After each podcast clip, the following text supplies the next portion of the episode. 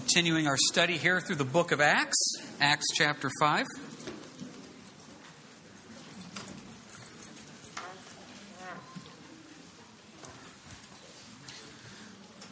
So, we've had a kind of an interesting last couple chapters. We had this amazing miracle that happened in Acts chapter 3 with this man that was lame for 40 years, could miraculously walk. Obviously, the Sanhedrin, the Jewish leadership of the day, did not like that because the man was healed in the name of Jesus. So, what happened is they threatened him and they told him not to speak in the name of Jesus. And obviously, Peter and John said, We can't do that. So, what happens is these amazing signs and wonders and miracles continue to happen.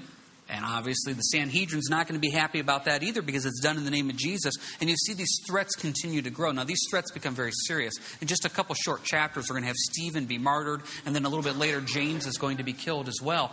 These guys mean business.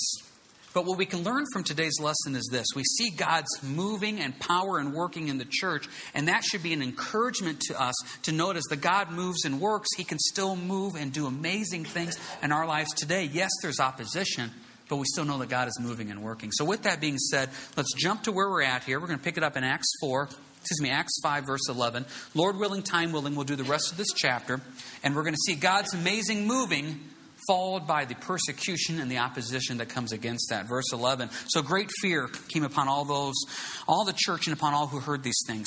And through the hands of the apostles, many signs and wonders were done among the people, and they were all with one accord in Solomon's porch. Yet none of the rest dared join them, but the people esteemed them highly. And believers were increasingly added to the Lord, multitudes of both men and women.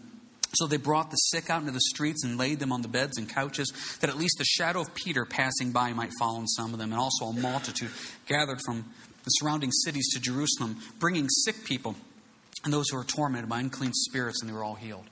Amazing moving of God going on. I think it's interesting. The first description, verse 11, is there's fear.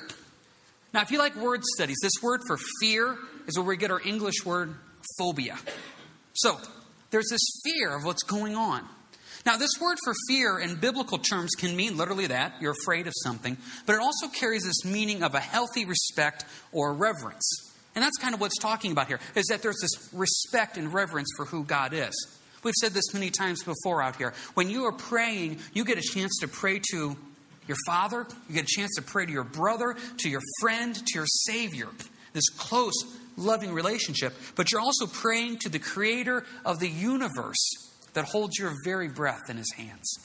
There's a healthy respect, reverence for who that is. It's not a fear of I'm afraid to go to God, but there's a reverence for he is God and I am not. I don't know what the relationship was like with your father growing up. You know, maybe you had a very healthy respect for your dad growing up. I know growing up in the house I lived in that I had a fear of my father, and not a fear in the sense of being afraid of him, but a fear, a healthy respect of he was my daddy and he was the leader of the house. I remember distinctly one time that uh, growing up on a farm, dad asked me to take the tractor and the chopper to go out in the field and chop the field. And I can't remember what it was. I don't know if it was wheat stubble or sorghum or something, but he asked me to go chop the field. He swung by in the truck to check in on me. And as I saw him, I turned around to go see him, and I turned sharply with the tractor. And I turned so sharp that the back wheels of the tire rubbed up against the PTO. And dad I mean, obviously saw that. He came running and saying, Stop, stop. And as I'm seeing him running, I'm still turning tight. PTO against the tire, not good. So as he gets to the tractor, he's obviously very, you know, animated here. Hey, you can't do this. You got to be careful what you're doing. I did the most manly thing I could do. I broke down and started crying. Um, I was, it was in my early 30s. It was a difficult time. There, there wasn't a fear but there was a healthy respect of, I just did something wrong and I didn't want to let him down. And, and the same thing still happens here spiritually with our Heavenly Father. You know, I just had a moment not too long ago where I was just laying in bed and I rethinking the day, and I just basically came to the conclusion of I'm an idiot. I mean, that's what it came down to. And you're just this sadness and just this, Lord, I let you down because I love him. There's such a respect for him, such a reverence for him that there's a fear, if you will. So that is a great start here. For the church to move and work, there has to be an understanding of who God is. So as you pray this week, yes, your Savior, your Father, your friend, but also the Creator of the universe. God that holds your very life in his hands. So, the Lord's moving and working, and we have these amazing things of signs and wonders in verse 12. The word signs can also be translated miracles. And a sign or a miracle is something very simple. This is the definition I use no explanation but God. There's, no explanation but God. We joked a couple weeks ago that we used the word miracle way too much. You know, we're in the NFL playoff season. There's a great comeback two weeks last week by the Colts. They called it a miracle. Uh, that's not a miracle. We use this term miracle a lot. Miracle is no explanation but God. Wonder. The word wonder means to marvel, something strange. The word wonder is when God does a wonder, you sit there and scratch your head and say, How? How, could that be? It, it, just doesn't make sense. You marvel at it, Can you wonder at it. It's something strange. So God uses these amazing signs and wonders. And what did He do? Well, if you look here, we had a lot of different things going on. Verse 15, we have the sick being healed. Verses 16, we have sick again, people tormented by demons being cast out. We have healings going on. It's amazing stuff. Amazing stuff. Now, depending on what you think, you hear stuff like that, and some of you are amen. God's still in the business of signs and wonders, and you bet He is. There's other ones of us that hear stuff like that and it makes us feel a little uneasy, a little uncomfortable. I've had people come up to me before and say, Why don't we still see signs and wonders and miracles? And my response is, We still do. There's been opportunities out here at church where we've seen people battling physical ailments and God just touches them. Amen. There's also marriages that shouldn't be together and they still are. That's a wonder. That's a marvel. It's a miracle. I've seen people that you never thought would get saved get saved. That's a wonder. It's a miracle. That's the Lord moving and working. Why don't we see it? Well, let's go back to verse 11. Do we have a fear of the Lord? Do we really believe the Lord can move and still work? Number two, one of my favorite passages, I believe it's out of Psalm 119, says, Open my eyes that I may see wondrous things. Sometimes I wonder do we not see the Lord moving and working because we're not keeping our eyes open to see the Lord moving and working? I have a very unique perspective on a lot of things that happen. I see a lot of bad, but I see a lot of good. And I'm telling you right now, the Lord's still moving and working. And it's an amazing thing to see. And you see this from the early church, these things happening. What's the purpose of these amazing movements of God? The purpose is verses 15 and 16 to point people towards Jesus Christ. Miracles are never to elevate the man, miracles are never to elevate the ministry. Miracles are here to elevate the message of Jesus Christ. You've got to remember that. When I see somebody elevating the man or the ministry through the Lord, that makes me very concerned. The purpose of something amazing and wonderful and marvelous is to elevate the message of Jesus Christ. So when these people 2,000 years ago get miraculously healed, and somebody says, How? It wasn't through Peter, it wasn't through John, it was through the name of Jesus.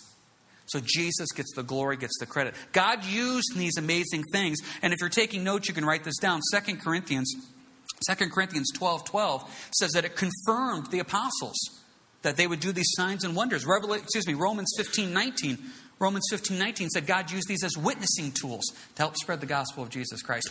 Think about that. 2,000 years ago, you're battling some deadly illness. You're healed in the name of Jesus. What a great witnessing tool. Look what the Lord did for me. Look what he can do for you. Miracles do not elevate the man or the ministry, they elevate the message of Jesus Christ. And that's what you see. So we have this amazing movement going on in the church well, what happens? Verse 17 Then the high priest rose up and all those who were with him, which is the sect of the Sadducees, and they were filled with indignation. And they laid their hands on the apostles and put them in the common prison. We're reintroduced here to the Sadducees. Now, the Sadducees, numerically speaking, were the minority, but they held all the power. The Pharisees were a much larger group. The Pharisees were almost a country club. They had little different groups scattered all over Israel. The Sadducees were lower in number, but they had more power, more influence. And you've heard us joke about this before. How do you know the difference between them? The Sadducees did not believe in angels, resurrection, miracles, signs, wonders. So what happens is, as the church, as these amazing things are happening, who's going to get upset with them? The Sadducees are. Because now there's healings going on. There's amazing things moving and working. And the Sadducees do not believe in anything supernatural. And as we've joked before, they are sad, you see, because they do not believe in anything supernatural. Great way to remember that. So it's fascinating here that the Sadducees get upset because they're doing all these amazing things through the name of Jesus. What do they do? They put him in prison. Look what happens, verse 19. But at night, an angel of the Lord opened the prison doors and brought them out and said, Go stand in the temple and speak to the people all the words of this life. And when they heard that, they entered the temple early in the morning and taught. But the high priest and those with him came and called the council together with all the elders of the children of Israel and sent to the prison to have them brought. So here's this group of people, the Sadducees, that do not believe in anything supernatural. No resurrection, no miracles, no angels. And they arrest them. They're thrown in prison. And who breaks them out of prison? An angel. Now, God is one of the most sarcastic gods I think I've ever met. And I mean that as a compliment. He uses an angel, supernatural, to break them out of prison to the group of people that don't believe in the supernatural. You know what I see with that? Be careful anytime you say, I will never, because the Lord takes mental note of that. I will never fill in the blank, serve in the back. Oh, in six months you'll be serving in the back, because that's what the Lord does. I will never share Christ with that person at work. Yeah, the Lord will lead you to do that. I will never forgive them. I will never do I will never the Lord takes note when we say I will never. So when the Sadducees, Sadducees say nothing miraculous, God sends an angel to miraculously get them out of prison. That's what the Lord does. And what does the angel tell them? Verse 20 Go stand in the temple and speak to the people all the words of this life. Now, that's a fascinating statement. These guys were just arrested, and the angel says, Now go back. I mean, wouldn't human wisdom say it's time to go start a ministry in Bethlehem? It's time to leave Jerusalem. Things are getting a little too hot here. It's time to move on. As the saying goes, we like to give to the Lord until it hurts, and then once it hurts, we stop. These guys are now threatened here, and they know what's going on. And God says, Go right back to the temple and preach. And when did they do it? Verse 21. And when they heard that, they entered the temple early in the morning. They did it as soon as they could. I was just reading about the shepherds from the Christmas story not too long ago. And as the angel appeared to the shepherds and told them to go to Bethlehem, the Bible says, the shepherd says, We will go now. Now. One of the signs of an obedient Christian is when the Lord lays something on your heart, you do it now when the Lord does it. There's always an excuse to not do it now. Life is busy, work is busy, school is busy, kids are busy, marriage is busy, don't feel good, don't want to, whatever it is. If the Lord has laid something on your heart, now is the season to do it. The shepherds responded, now. Right here, the next morning, they go.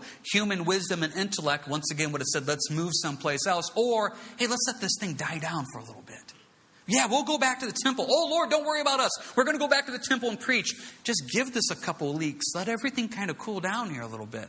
No, they went back the next morning as soon as they could because they were obedient to what the Lord laid on their heart. Don't ever drag in obedience to what God has called you to do. What happens in verse 22? But when the officers come, Officers came and did not find them in the prison. They returned and reported, saying, Indeed, we found the prison shut securely, and the guards standing outside before the doors. But when we opened them, we found no one inside. And when the high priest, the captain of the temple, and the chief priest heard these things, they wondered what the outcome would be. So one came and told them, saying, Look, the men whom you put in prison are standing in the temple and teaching the people. Then the captain went with the officers and brought them without violence, for they feared the people, lest they should be stoned. This almost looks like some comedy. You know, they go to get them out of prison to put them on trial for preaching Jesus in the temple. They go to the prison, they can't find them. So now they found out where are they at? Well, look what happens here. Verse 25. Look, the men who you put in prison are standing in the temple and teaching the people. I mean, how crazy is that? They went right back and started doing exactly what the Lord laid on their heart to do. I love it. They were obedient. Instead of running and fleeing, they took a stand. And as they took that stand, they now are proclaiming Christ. So what do they come? Verse 26 they come and get captured again. Now, from human intellect, this isn't really all that smart. But we're not basing this on human intellect. We're basing this on the Lord's leading. The Lord wants to use this. And He's going to use the difficult times in your life. Because here the message starts to twist. See, the first part of this message is the amazing movement of God and how great that is. The second part of this message is when God is doing amazing things, there's going to be opposition, there's going to be persecution, there's going to be tribulation. How do we handle that? So, what do they do? Verse 27 When they had brought them, they set them before the council, and the high priest asked them, saying, Did we not strictly command you not to teach in this name? And look, you have filled Jerusalem with your doctrine and intend to bring this man's blood on us. But Peter and the other apostles answered and said, We ought to obey God rather than men. The God of our fathers raised up Jesus, whom you murdered by hanging on a tree. Him God has exalted to his right hand to be Prince and Savior, and to give repentance to Israel and forgiveness of sins. And we are his witnesses to these things, and so also is the Holy Spirit, whom God has given us to those who obey him. Now, verse 28 is one of the greatest compliments you could ever hear. You have filled Jerusalem with your doctrine. Wow. Can you imagine if that's what people would say about you? You have filled your place of employment with the doctrine of Jesus Christ. You have filled your family with the doctrine of Jesus. You have filled your house. You have filled your family, your relatives. Wherever you go, you are filling people up with the doctrine of Jesus Christ. Paul says later on in the Bible, he is guilty of the blood of no man, which means that anytime the Lord gave him an opportunity to share Christ, he shared it without reservation. Boy, I wish I could say that. I wish I could say I have filled my home with the doctrine of Jesus, this church, the towns around here, this community. Boy, but we got more to do, don't we, through the Lord? We need to fill this with the doctrine of Christ. Sometimes we stumble in that, don't we? Sometimes we're given an opportunity, we don't take it. I remember years ago when Dawn and I were living in McClure, um, ran into these two guys from the community. The Lord kind of opened the door to share a little bit, and I didn't share as much as I thought I should. Walked back from that just kicking myself, just absolutely kicking myself for thinking why didn't you say this? Why didn't you do that? God opened this door and just an opportunity lost. Once you know it, a couple weeks later, they come knock on our apartment door, now with another guy, to continue on the conversation. It was at that point I realized it's not about me, it's about Jesus. It's about making sure I'm just open to the message of Christ when God opens the door. See, I put emphasis on me. I missed the opportunity. I didn't say enough. I didn't communicate the gospel clearly enough. It's all about me. No, it's not. It's all about the Holy Spirit moving and working. And the Lord will constantly move through things. And it's not about whether I said it right or I said enough. Was I obedient to what the Holy Spirit asked me to do at that time? If I'm not obedient and I miss an opportunity, guess what the Lord's going to do? He's going to bring somebody else into that person's life. He may bring you back in that person's life. There's been times where I realize I've dropped the ball and I say, Lord, can you give me another opportunity? Sometimes He does. Other times it's just, Lord, I have to trust that you're going to move somebody else in that person's life to spread the gospel. I want to be able to say, verse 28, I have filled everything I've touched with the doctrine of Jesus Christ. Boy, I wish I could say that. Peter's response we ought to obey God rather than men. That verse has been quoted a lot. Now you got to remember with that passage, this is not Peter picking a fight. This is not a call to arms. This is a declaration that God's word trumps man's laws. And that hasn't changed. God's word trumps man's laws. Peter, right here, is simply stating a fact. We are going to obey God rather than obeying man. Now, once again, he's not trying to start a fight because look at his following statements. He's trying to witness to him. Because did you catch what they say in verse 28? They don't ever mention Jesus. Did we not strictly command you not to teach in this name? You have filled Jerusalem with your doctrine. Bring this man's blood on us. It's almost like the guy won't even say Jesus. So, what's the first thing Peter does? Verse 30 Jesus. Let's just get the name out. So that's exactly what Peter does. Verse 30, I'm going to tell you about Jesus. Verse 31, I'm going to tell you that he's our Savior. Verse 33, I'm going to tell you that the Holy Spirit is moving and working, and that's why these things are happening.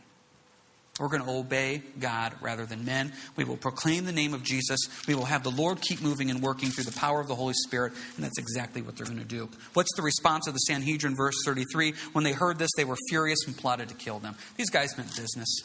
A couple months earlier, they killed Jesus. I've already said in two chapters they kill Stephen, and then they kill James in just a little bit. These guys mean business. When they are threatened, they're going to respond with violence. But here's where it takes an interesting turn. Verse 34. Then one of the council stood up, a Pharisee named Gamaliel, a teacher of the law, held in respect by all the people, and commanded them to put the apostles outside for a little while. We got to introduce ourselves to this guy, Gamaliel. Love him. Now, the Bible says later on that this is the guy that taught Paul. And you also know here from verse 33, 34, excuse me, he's a Pharisee. Remember, we talked about the Sadducees. They don't believe in anything supernatural, angels, miracles, wonders, healings, etc. Pharisee, though, does. The Pharisees do. So what's he going to say? Verse 35. He said to the men of Israel, Take heed to yourself what you intend to do regarding these men. For some time ago, Theudas rose up, claiming to be somebody. A number of men, about 400, joined him. He was slain, and all who obeyed him were scattered and came to nothing. After this man, Judas of Galilee, rose up in the days of the census, and he drew away many people after him. He also perished, and all who obeyed him were dispersed. And I now say to you, keep away from these men and let them alone. For if this plan or this work is of men, it will come to nothing. But if it is of God, you cannot overthrow it, lest you even be found to fight against God. What wisdom! I don't know for sure because this is the only recorded words we have of him. He's only mentioned briefly later on when Paul mentions that he was a teacher of his. I hope this guy got saved. I, I, this guy has always been one of my favorite characters in the Bible. Just that wisdom that comes out of his mouth of basically simply saying, if this is of God, you can't stop it. You can't. Why have we lost that mindset? Do you realize as Christians we walk around defeated? We just walk around defeated. We turn on the news and morally the nation's going downhill. Morally it's bankrupt. Look at all these awful things that are going on. Yeah, but we still win in the end. You know, marriages are falling apart. Look at all the problems that are happening. People, yeah, we still win in the end. The Bible says that God has not given us a spirit of fear. We walk around in fear. Fear of everything falling apart. Fear of what's going to happen. Fear of what they are going to do next. Who cares what they are going to do next? God wins. You can't stop the movement of God. You can't. But yet, as Christians, we walk around defeated. Paul wrote, You're more than a conqueror in Christ Jesus. God wins in the end. And this passage right here reminds me no matter how dark and gloomy it looks on the outside, you can't stop a movement of God. Look at verse 39 one more time. It is, but if it is of God, you cannot overthrow it, lest you even be found to fight against God. I don't know what your personality is, but if you walk around in the gloom and doom and everything's falling apart, you're more than a conqueror in Jesus. You're on the winning side. Yes, it's difficult now. Yes, it's dark now. Yes, it's sad now to see some of the choices that are being made in this nation and this world. But we know how it ends. And that gives us victory in Christ. What an amazing thing here. Now, there's a couple other things we can learn from this guy's point. Look at the two guys he mentions. First one, Theudas there, claiming to be somebody. And Judas, he says he drew away many people after him. Some of your translation says, led a band of revolt. Always be concerned when you see somebody claiming to be somebody and drawing people after them. That is always a concern. Anytime I see a ministry or a man or a pastor who is elevating himself over the message of Jesus Christ, that makes me very concerned. Anytime I see a ministry more involved with trying to bring people into their ministry than proclaiming the message of Jesus Christ, that concerns me. People come up to me every now and then and say, Hey, can you check this guy out? What do you think of him? Think of this ministry. So I'll go to their webpage and take a look at it. And as soon as you go to their webpage, it's just them. They're all over the place. Their bio is all over the place. Everything they've done is all over the place. You've heard us joke out here before. We know that they're amazing, wonderful Christians because they keep telling us how amazing and wonderful they are. Be careful when you run into somebody who just wants to draw people after themselves, and be careful about somebody who claimed to be somebody. The longer you walk in the Lord, the more you realize it's not us, it's the Lord. It's not about numbers. It's not about attention. It's not about getting the name of the ministry out there. It's about proclaiming the message of Jesus Christ. That is what matters. If you do it after the flesh, it's going to fall apart. What's their response? Verse 40. And they agreed with him. And when they had called for the apostles and beaten them, they commanded them they should not speak in the name of Jesus and let them go. So they departed from the presence of the council, rejoicing that they were counted worthy to suffer shame for his name. And daily in the temple, in every house, they did not cease teaching and preaching Jesus as the Christ. It's interesting. If you look up in word 40, in verse 40, where it says that they beaten them, that word means they beat them. That's what happened. This, this, they were beaten. It's, it's starting to go a little rougher here. First time in front of the council, hey, don't talk about them. Second time, beat them. Two chapters later, Stephen chapter 7 will kill you. Now, we don't suffer like that. We don't. But it, it happens, and it happens all over the world. I remember one time hearing a testimony of a missionary talking about uh, going to one of these villages over in Africa and sharing about Christ. And as he was sharing about Christ, the village got upset, brought him into the village circle, and decided to beat him publicly to make a point out of this. And he said in his testimony, as he felt that blood coming down and covering his eyes, he said he couldn't help but smile to realize he was worthy to suffer for the name of Jesus. See, we are so weak. We are so weak. We go into work, tell somebody about Jesus, they don't like it. We come back with our tail between our legs and say, Woe is me. Oh, man. It's amazing how, as Christians, we're always walking around wounded and hurt by what people say about us. We win. We're more than conquerors. Maybe the next time we take a spiritual beating, we should count ourselves worthy to suffer for the name of Jesus Christ. What amazing thing that is, is that we are privileged to have a small glimpse into what Jesus went through. Like I said, we're in, our physical life is not threatened. It's not. But what people say about us, what people do, names, etc., ostracize, yeah, that's out there. But look at what they went through, and they kept the big picture.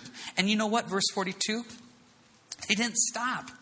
And daily in the temple and every house, they did not cease teaching and preaching Jesus as the Christ.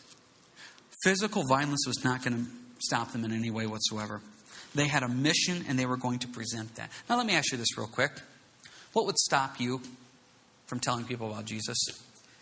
No one will sit with you at lunch anymore. No one will talk to you at work anymore. They speak about you behind your back. See, those are the things that stop us. Wow.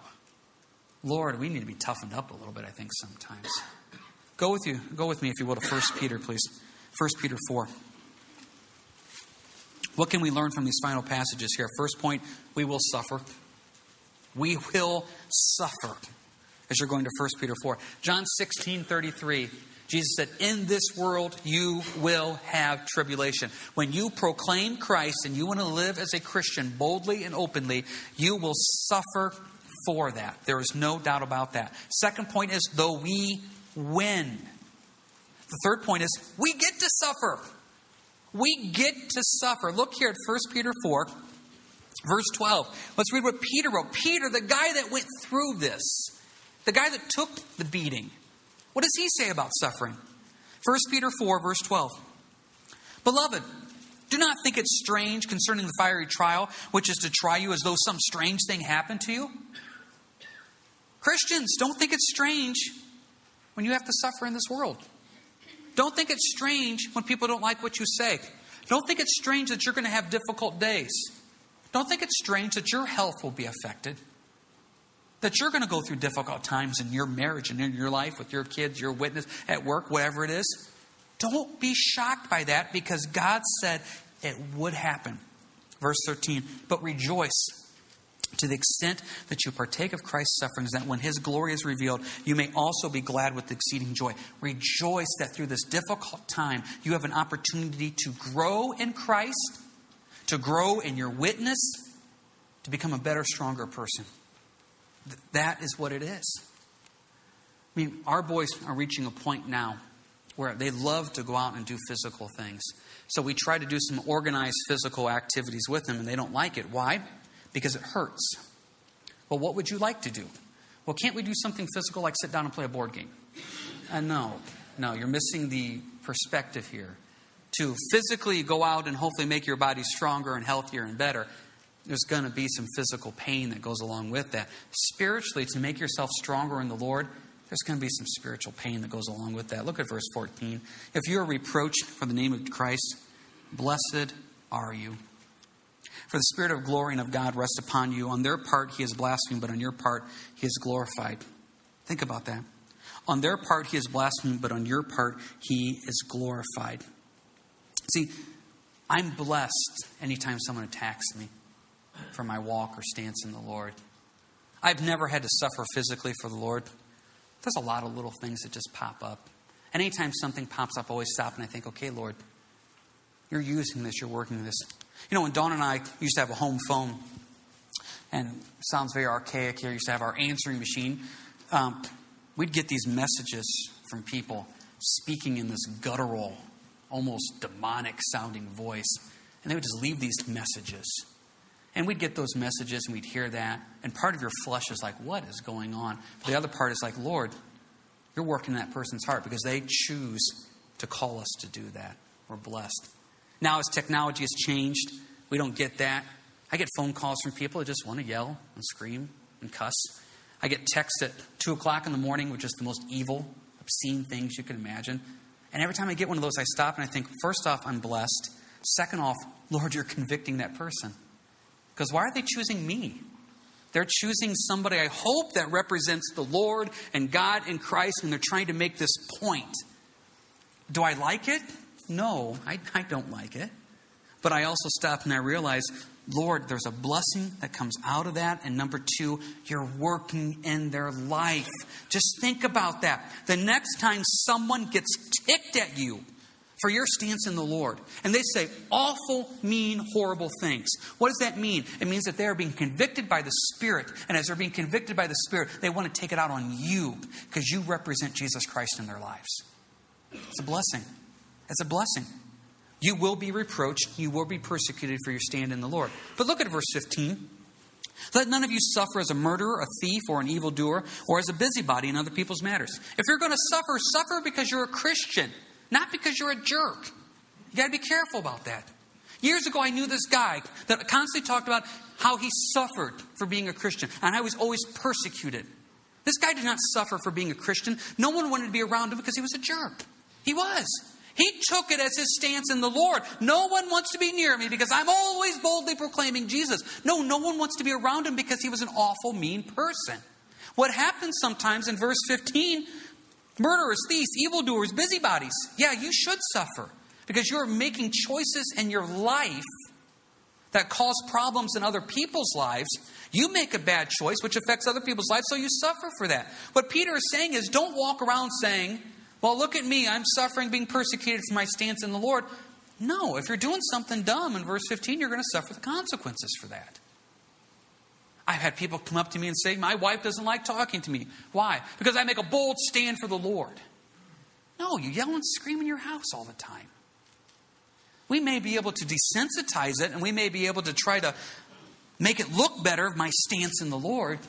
But just be careful. If you're going to suffer, make sure you're suffering. Why? Verse 14, because of the name of Jesus. Verse 16 If anyone suffers as a Christian, let him not be ashamed, but let him glorify God in this matter, because you have an opportunity to be a part of it. You get a chance to glorify the Lord. You get an opportunity to be able to say at work, Yes, I suffer in this life, but to God be the glory. Yes, my life is difficult, but to God be the glory. Look at that one more time, verse 16. If anyone suffers as a Christian, let him not be ashamed, but let him glorify God in this manner. The next time something difficult happens in your life, and it happens because of who you are in the Lord, do you really stop and say, Lord, thank you? Thank you for the opportunity to be a light and a witness for you. Thank you for an opportunity to shine for you. To God be the glory. Or do we play the woe is me? See, we win, guys. We're more than conquerors in Christ Jesus.